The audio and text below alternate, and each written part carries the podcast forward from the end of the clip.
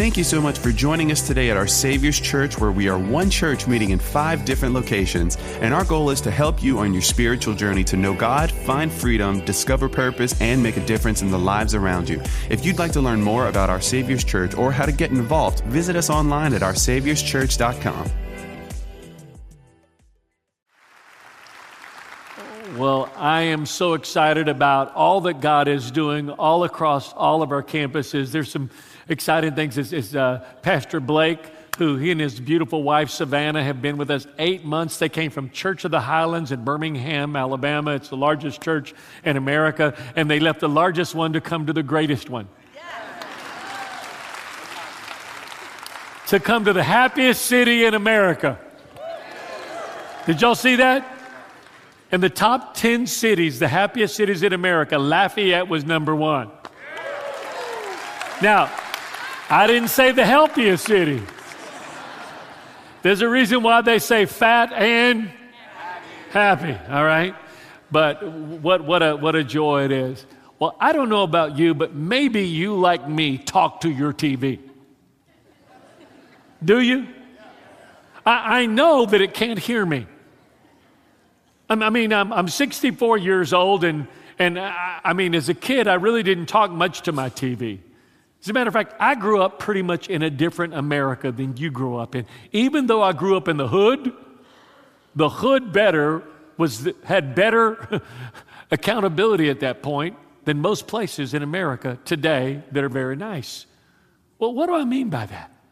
How many of you grew up and you didn't lock the door of your house when you went to bed? Raise your hand. Look at those hands. Are y'all crazy? How many of you didn't lock your cars at night? Raise your hand. Are y'all out of your mind? Now we're going to find the real crazy people. How many of you left the keys in the car and you didn't lock the doors?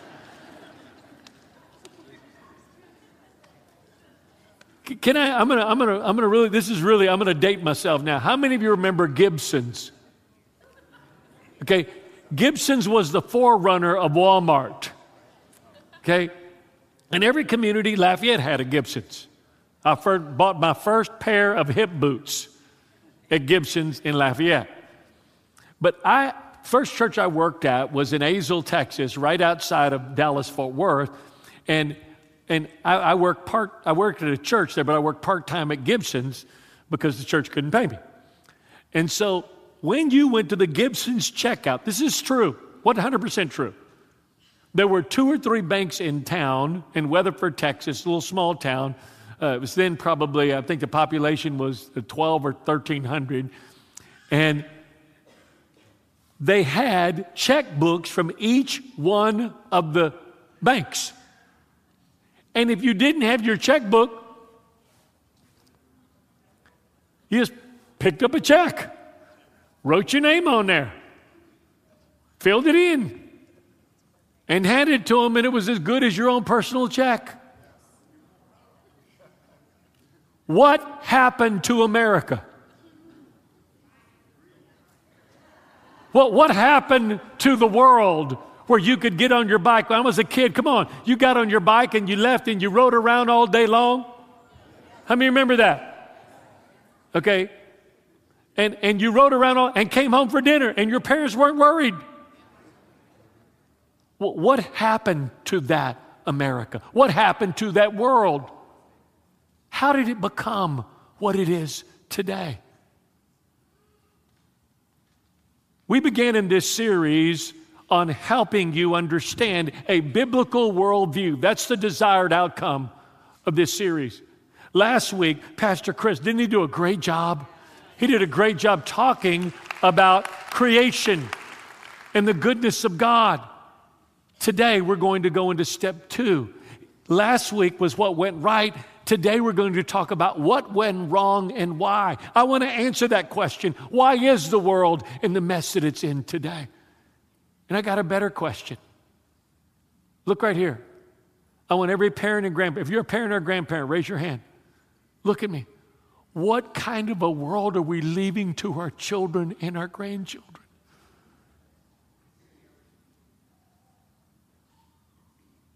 You want to leave them a 401k. You want to leave them a house. You want to leave them an inheritance. My God, what kind of world are we leaving them? And whose responsibility is it to change it? Let me assure you, it's not the politicians.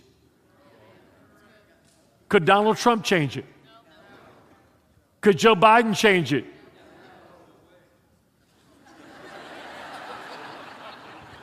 Okay, look at me.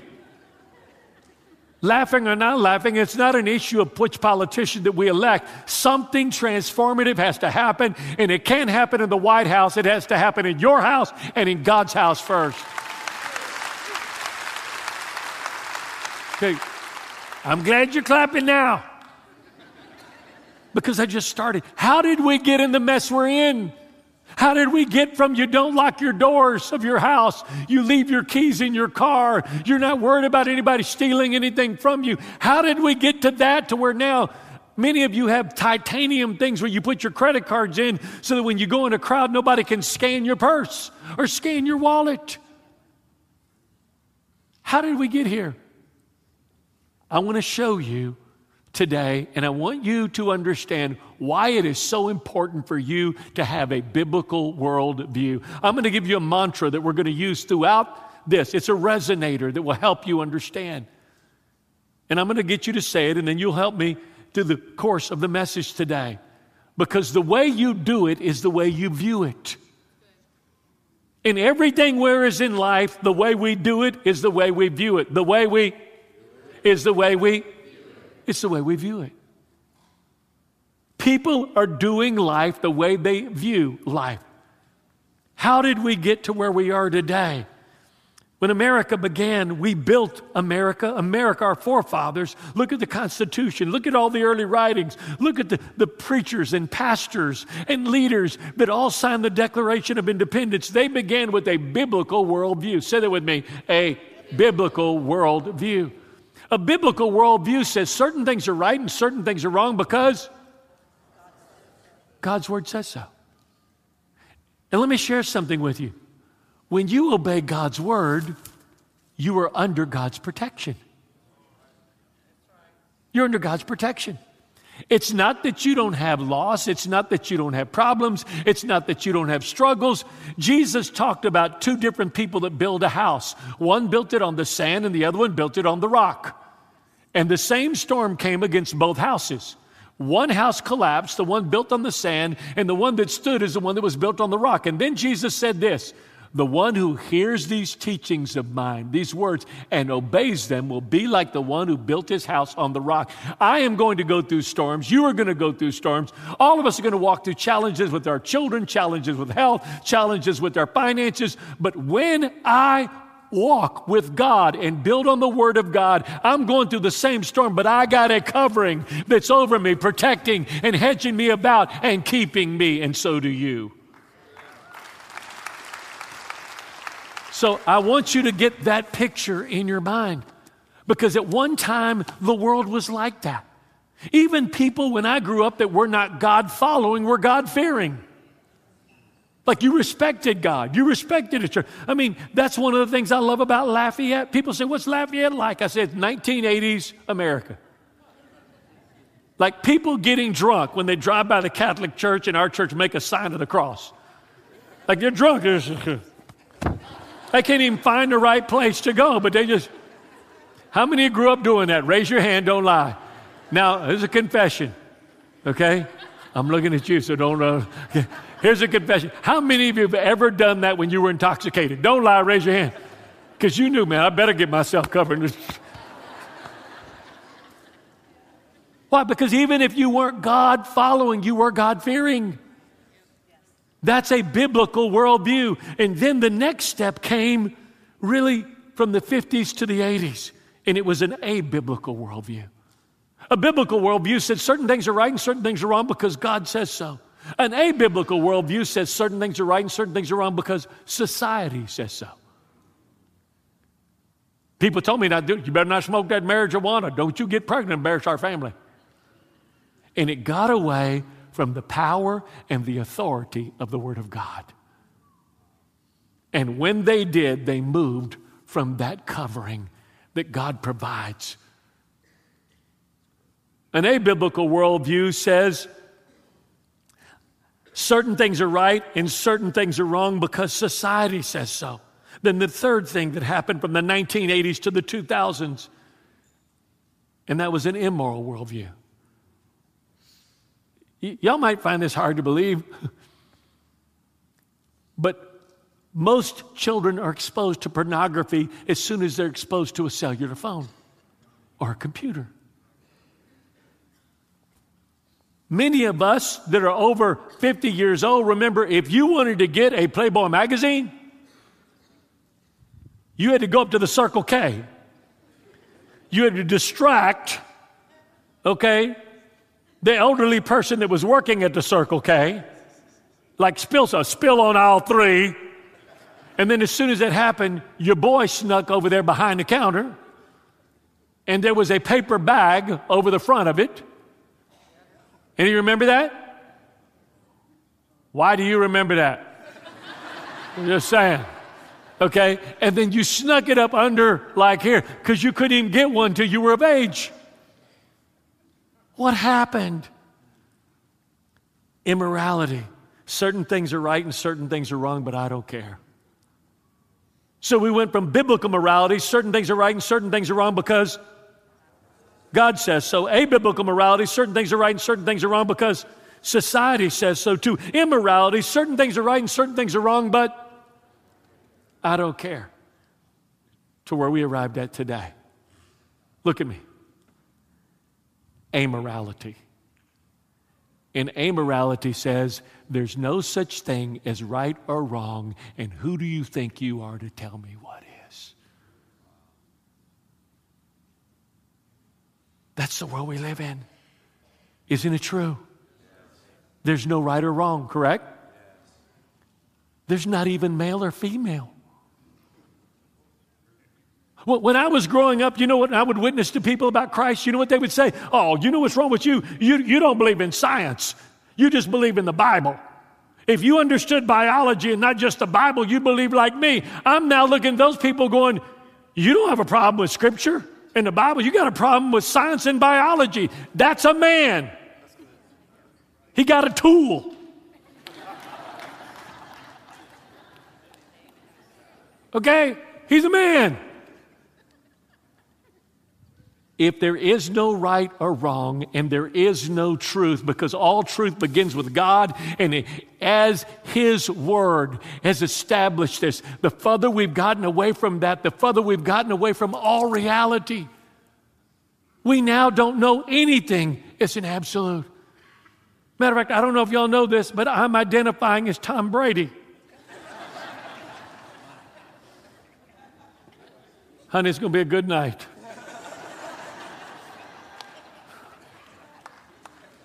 I know that I look like a six foot three Mexican preacher that's 64 that y'all know, that y'all wonder if I dye my hair,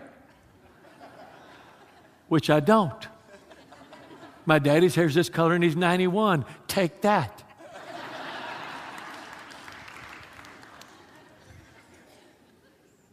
He's been married five times. If anybody's hair would have turned gray, it surely would have been.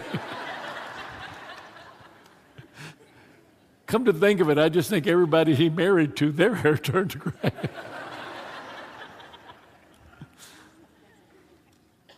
Look at me.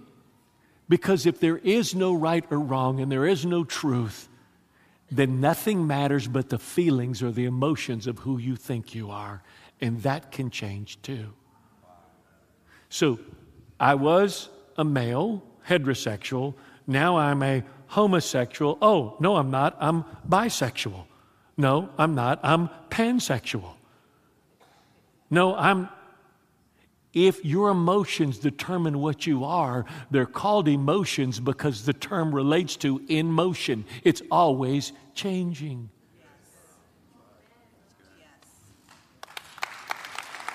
If you build on the world based upon this book and the foundations of which this book was founded on and this country was founded on, which is this, there is a truth that doesn't change. I want to ask every man here What kind of a world are we leaving to your children and your grandchildren?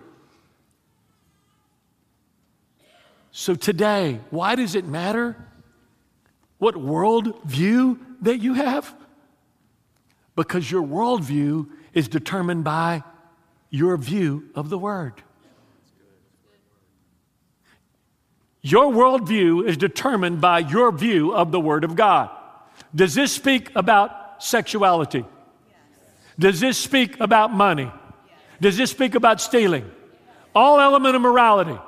Okay, then if it speaks to that, and this is where I came from, and this is the foundation of everything that I believe, my opinion is irrelevant if the Word of God says it's true, and if I go against it, I'm lying.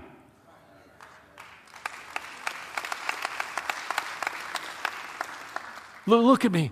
I'm going to say to young people, listen carefully to me. Of course you're confused. Who wouldn't be? Boys going into girls' bathrooms? Two wives, two husbands, three husbands, and a wife. Dear God, I've been married to one woman for 40 years. What man would want two or three wives outside of a night? Come on. And I got a great one. I hope every one of those people that do that, they're all on their cycle at the same time.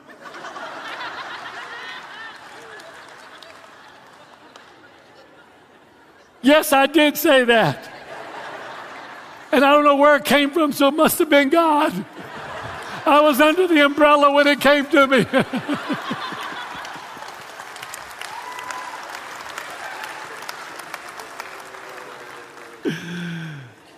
wow. I shared with you a few weeks ago that a survey was done among people that went to church to find out if they had a biblical worldview. And the questions were asked what do you base your moral decisions on? What do you base your moral decisions on? Someone asked you that question. What do you base your moral decisions on?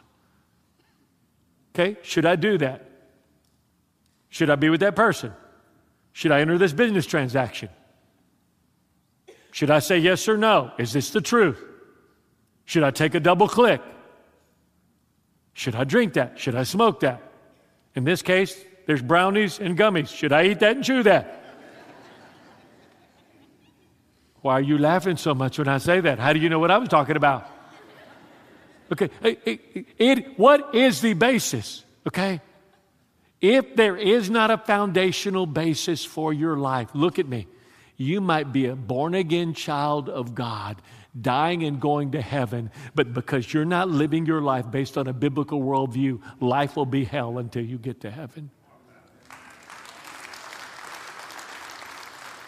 When they ask that question, and I'm asking you, what do you make your moral decisions on? The majority of people said these three things I make my decisions about number one, what I think. Number two, how I feel. Number three, by the people around me and what they think. That's Christians. That's people that attend church. That's people that have asked Jesus into their life and forgiven of their sin, have repented and turned to Christ. Only 16% said, I make my decisions based upon what the Word of God says. Now, I want you to listen carefully to me because I love every. Say, say this with me real quick. Pastor Jacob loves me. I say it again. Okay, because I'm going to tell you this. If you come to this church, it doesn't mean you live under this umbrella. Okay, if you have a Bible beside your bed, it doesn't mean you live under this umbrella. It is if you take this book and you stand on it and you build your life on it, then and only then are you under God's hedge of protection in your life.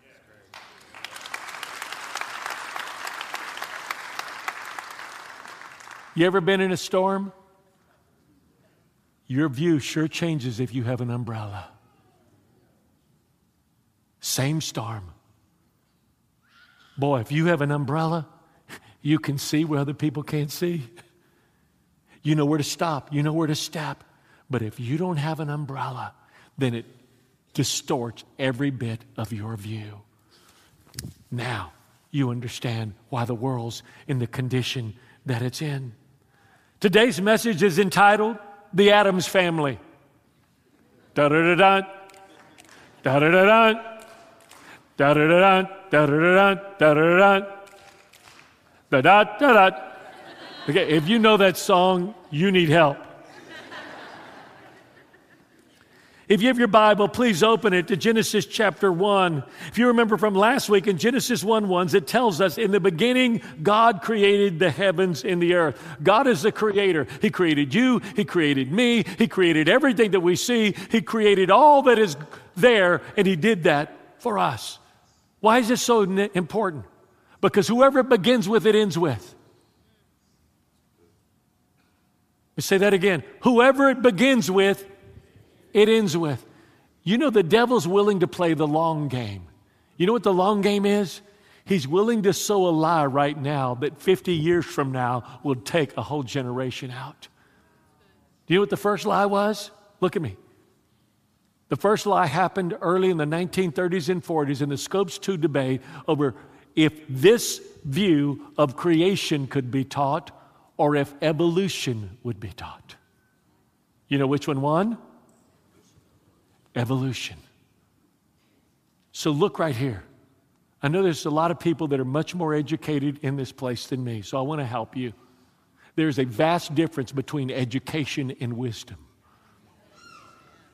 Education is an accumulation of a lot of facts and a lot of degrees. Wisdom is being able to see the, the life, the world, me, you, and everybody around you from an eternal perspective from the person that created every single thing that you see. That's why you have people with PhDs that are looking at a man going, That's a woman. Because they're not honest. And so, for you and me, it is understanding the how of creation so that we can understand the who of creation. In Genesis 1, here's what the Bible tells us that the earth was without form and without void, and darkness was over the face of the deep, and the Spirit of God was hovering over the waters. Here's an interesting thought What does God do with darkness and chaos and confusion? Is there darkness in the world around us? Is there chaos in the world around us? Is there confusion in the world around us? So, what did God do? Watch this. God did something that we are to do if we want to bring order and light out of darkness and chaos. Listen to what he did in Genesis chapter 1, verse 3. And God said, Let there be light. And there was light. Genesis chapter 6, and God Genesis chapter 9, and God. Genesis chapter 11, and God. Genesis chapter 14, and God. Genesis chapter 20, and God. Genesis chapter 20, uh, Genesis verse 24, and God. 26, then God. Do you see a pattern here? What does God do everywhere that He sees darkness and chaos? He speaks His word because His word is what creates light and order and peace. Look at me. If you're walking in darkness in your marriage, in your relationships, in your family, it's because you're not speaking God's word to it and standing on God's word in it. You know, oftentimes people look at me and they say this they say, Pastor, the reason you say what you say is because, I mean, you were raised this way. You were raised just living this way up under here, and for you, that's normal. And that's all you know. That's what's wrong with you Christians. If you were raised in a Muslim country, you'd believe what they believe. If you were raised in a Hindu country, you'd be worshiping cows instead of eating crackling. If you were, okay, look, at me. That is not true. As a matter of fact, I used to look at people that came from a normal family and wonder, how can a mom and daddy stay together? It was on my way to my daddy be married five times. It was on my way to my mom being married two times, the man she married to my dad been married seven times and she divorced him. It was on the way of seeing my four sisters pregnant, 13, 14, and 15. It was on the way to see my older brother, a drug dealer. It was on the way of seeing the chaos all around me that I wondered, is there an umbrella? Is there a hedge? Is there a place of safety? My God, that you can build your life on. Then I heard the gospel. Then I was born again and got up under this umbrella right here and began taking all of the chaos of my family and the multiplied generational junk of sexual immorality and perversion and heartbreak and heartache and transvest, all, all of the bisexual, all the stupidity that was out there through all that. And God brought order to my life because His Word brought order and light to darkness and chaos, and it still does.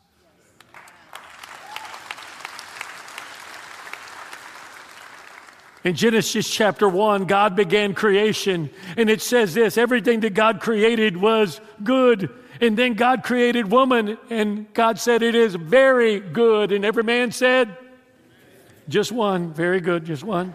Go back to just one the chaos could come up with two or three. Oh, don't act like me, men are going, ha, ha. You. He said it was very good. Everything God created was good. The heavens, the earth, male, female, everything in the world. In the beginning, the Bible tells us that everything God creates is good because God is. Because God is good. But let's see what happens next. Then the Lord God took the man and he put him in the Garden of Eden to work it and to keep it. And the Lord God commanded the man, saying, You may eat of every tree in the garden, but of the tree of the knowledge of good and evil you shall not eat of it, for in the day you eat of it, you will surely die. Imagine this Adam is in paradise. Come on, every daddy's dream here, every grandpa's dream is to leave your children or grandchildren an inheritance with a car and a house and everything together. That's God's heart. That's God. And that's what He created for man. And it was all good. But someone entered into the garden, and another voice entered in. And this good, generous God who told them that they could eat of every tree except one. Except one. Look right here. Isn't it amazing how the devil can make the one thing you can't do look better than the million things you can, should do? This was God's world. It was a very good world. And Adam had one voice to hear the word of God.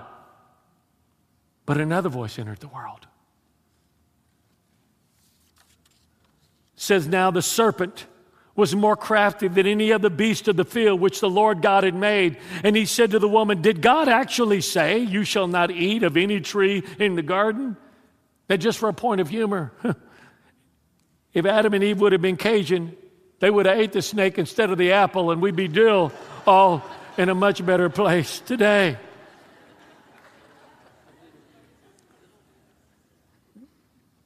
Eve is in the garden, and the devil comes to her. And it says, Now the serpent was more crafty than the beast of the field. And he said to the woman, Did God actually say, You shall not eat of the tree in the garden? So let me just ask a question here Who did God put in charge of the garden? Who did God put in charge of his wife? So I got a question. Why in the world is Adam letting his wife talk to a snake? He was to tend and keep it. Where was Adam? He was called to tend and keep the garden and to rule it. But Adam let the serpent strike up a conversation with his wife, and the serpent twisted God's word. It was no longer look at all you can do. It was now look at the one thing that you can't do. Did God actually say, You shall not eat of the tree in the garden? God didn't say they could not eat of any tree. He just said they could eat of every tree, but the first step is the enemy distorting Adam and Eve and their worldview. It's them distorting the word's view. That's how it began. Distorting actually what God said. Now, now that he's done that, Satan was not calling into question the existence of God. Isn't that amazing? The devil didn't come to Adam and Eve and go, There is no God. All of this popped up. You popped up here. Uh, unlike the dishonesty of people today, they wouldn't look at a house and say there's no builder. They wouldn't look at a building and say there's no painter, but they look at the masterpiece of the earth and the masterpiece of humanity and declare there is no creator. How intellectually dishonest can you be?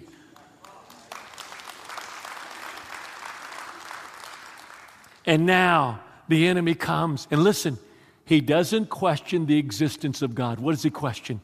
The goodness of God. God's keeping something good from you. God's keeping something good from you. I want every single person, if you're single, look at me right now. I want you to hear what I'm going to say right now, real quickly. Look at me. I've been married 40 years. Sex is amazing, it's unbelievable, it's great. And I hope it happens soon for me. Look at me. When it's under the umbrella of God's way and God's time. But I've spent the last 49 years of ministry for peop- with people that lived outside of that. And the guilt and the fear and the shame and the heartache and the pain and the brokenness that comes from thinking God's keeping something good from you if you do it His way. I just got the free songs. That was for somebody here. he was not questioning the existence of God, but the goodness of God. And listen to this. And now that He's convinced them, God is keeping something good from you. He's sowed doubt about God's character. Now he's going to sow doubt about God's word and deny it. Listen to what he says. And then he said, the woman said to the serpent, You may eat of the tree in the garden. But God said, You shall not eat the fruit of the tree that is in the middle of the garden, neither shall you touch it lest you die. But the serpent said to the woman, You will not what? First, it's a doubt about God. Now it's completely denying God's word. It started with a doubt about God's character. Now it's a complete denial of His Word. Eve's response in a paragraph is a paragraph with additions and omissions. She leaves out that they may surely eat of all the rest of the trees. She says that they can't touch the tree in the middle of the garden. God didn't say that. He said, don't eat of the tree in the garden. Maybe Eve added and subtracted from God's word because she didn't know God's word. Look right here and listen carefully. I hear people, Pastor Chris hears people, Pastor Joseph, Pastor, we hear people all the time. We say, are, are you reading your Bible every day? They go, Well, Pastor, I'm really not a reader. Oh, you're not. So you don't look at Facebook? And you don't look at Instagram? And you don't look at TikTok? And you know, yeah, but Pastor, that's got pictures. Well, ask your children. We can get you a Bible picture book. So you've never signed a contract for a house and you don't have a life insurance policy and you don't have a medical insurance policy and you didn't sign any papers when you got your job and you don't have a social security card and you didn't get a driver's license. Of course you did. You're simply using that as an excuse to keep yourself from reading the most important word that's eternal, that created you, made you, and brings light to every area of darkness and peace and order to every area of chaos in your life. It's a lie of the enemy. How many unread Bibles are sitting beside people's beds? I want you to listen to what the Word of God says. Through these exceeding great and precious promises, we become partakers of His divine nature. You know what this is right here? Let me help you, Cajuns. This is a buffet. Boo! That's so much food it scares you. Buffet! This is a buffet. These are the promises of God. This is the Word of God that made you, created you. And when you read it, it becomes part of you. And the devil will do anything in the world. He will distract you. He will keep you busy. He will tell you you can't read. He will give you every lie in the world so that you don't become what God created you to be, so that you don't see the world and speak darkness to that darkness with the light of God's Word. The enemy is now completely distorted Eve's worldview. And it's about to get worse. Because look what happens in Genesis chapter 3 after they eat.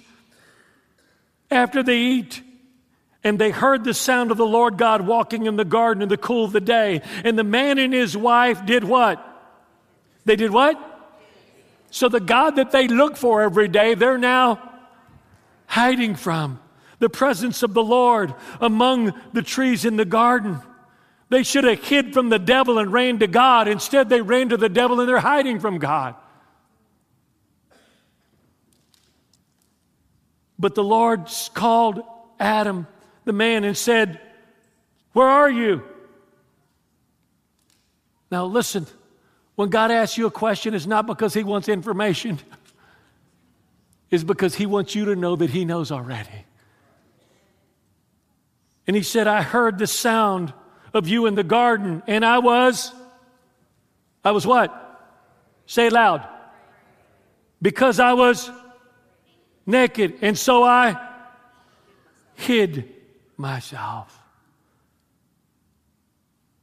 So the people that were the recipients of all of God's goodness in the world that He created and all the good things that He created are now hiding from the one that loves them the most. And they're ashamed and they're afraid. Look at me. When you live a life outside of this right here, God's word and His umbrella protection, you do live, live with fear and guilt and shame covering your life. You do. How many of you can testify that's true? It's true. And we hid, and we hid. Verse 11, and he said, Who told you, Adam, that you were naked? Did you just look down for the first time? Have you eaten of the tree that I commanded you not to eat of? And the man said, Come on, ladies. Yeah, some, we hear that in counseling all the time. Why are you here? The woman. Who did it? My wife. Isn't it amazing? Look at me. Who did God put in charge of the garden? Who was in charge of the wife? Who was in charge of protecting her? And who is he blaming now?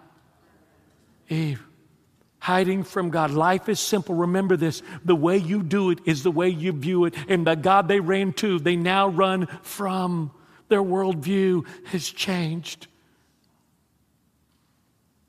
He was to be obedient. He was to be the leader. He was to be in charge of tending and running anything out, including the snake. But instead of running the snake out of the garden, the snake ran them out of the garden. And when they ate, God put them out. Look right here, man. I love you. God put you in charge of your family. You can't blame your wife. You can't blame your kids. When you stand before the living God, He's going to look just like He will at me and go, Jacob Aranza. And I'm going to say, Yes, sir. And each one of my children are going to come up before, and the authority and the responsibility I had to do everything I could to keep my children up under this hedge and to train them with this book right here. Daniel Webster, who wrote Webster's Dictionary, said the most awesome and fearful thought I've ever had in my life is that one day I will stand before the living God and give an account for myself. All of us will. All of us will. So now, instead of Satan being cast out as he was cast out of heaven. He should have been cast out of the garden. Now Adam and Eve have disobeyed him. Fear, guilt, and shame have come, and now it's cost them living in, from living in the presence of God and has cast them out of the garden. Listen to what Paul says happened. Therefore, just as sin came into the world through one man, death through sin, so death spread to all mankind because all have sinned. Paul is saying that when sin came into the world through Adam, it means that God holds Adam responsible because of death and sin, and every person will die, both physically and spiritually, because we were created to live forever. Every since that moment, humanity, humanity is sinful and fallen from God. To quote a rap song, we are naughty by nature. All of us are until we're born again. The moral decay of our world is a direct result of their disobedience to God and His Word and their view of the Word. Now, let me ask you a question. How many of you know areas of your life and people you love where there is darkness and chaos? What, what do we need to do? What do we need to do in every one of those areas? Look at me. If I could get my piano player to come up, we need every one of those areas of our life to get back under the Word.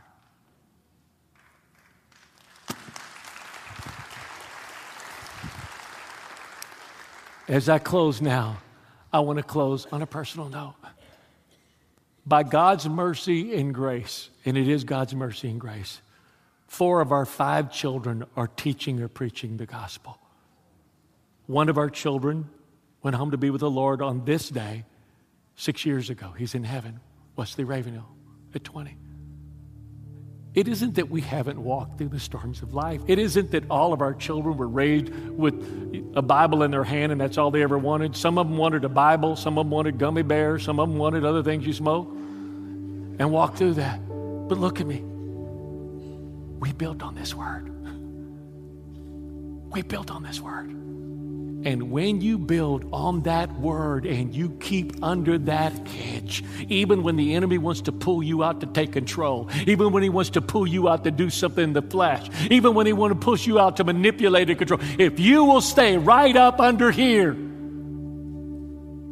then under here is everything God promised you. Everything God promised you your word view determines your world view. People ask me, Pastor, who do you choose to do business with? I look at this book first and how much of it I see in their life. Pastor, who do you want your children to marry? I look at this book right here. And however much of this I see, Pastor, how your children, I look at this book right here and I see how much of this is in their life. Because heaven and earth will pass away, but God's word will never pass away. Will never pass away.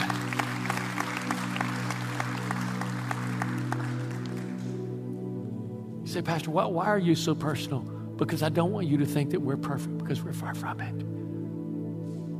Far from it. But this is. And the more I build my life on this, the more it changes everything. It changes everything. My children won't have a daddy that's been married five times. They just have a daddy that's produced five preachers. Why? Because the way you do it is the way you view it. What's my opinion about abortion? It's right here. What's my opinion about life? It's right here. What's my opinion about sexuality? It's right here. God created everything that is. It all came from Him. Therefore, He alone has the right to give the final word on all that is. Look right here a moment. Does this give you security to know that you can build your life on something that's not going to change. Yeah. We need this. so that we're not that 16% that come to church but live our life on values that are not grounded in this word right here. Father, today, we thank you for the power of your word. Today, it is through these exceeding great and precious promises that we become partakers of your divine nature. We were born again by the uncorruptible Word of God. It's a lamp to our feet and a light to our path. It's health to our flesh and life to our bones. It's light in every area of darkness in our life. It's truth that exposes every lie in our life. Today, we honor your word, the precious word of God, unchanging.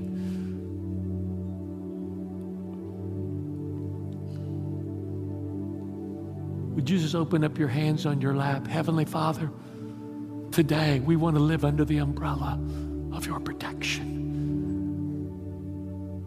We want our worldview to be the Word's view. Give us a hunger for your Word and a hunger for your truth. I pray for every family here that, like me, is breaking generational curses. Generational curses and bringing safety and peace to chaos and darkness.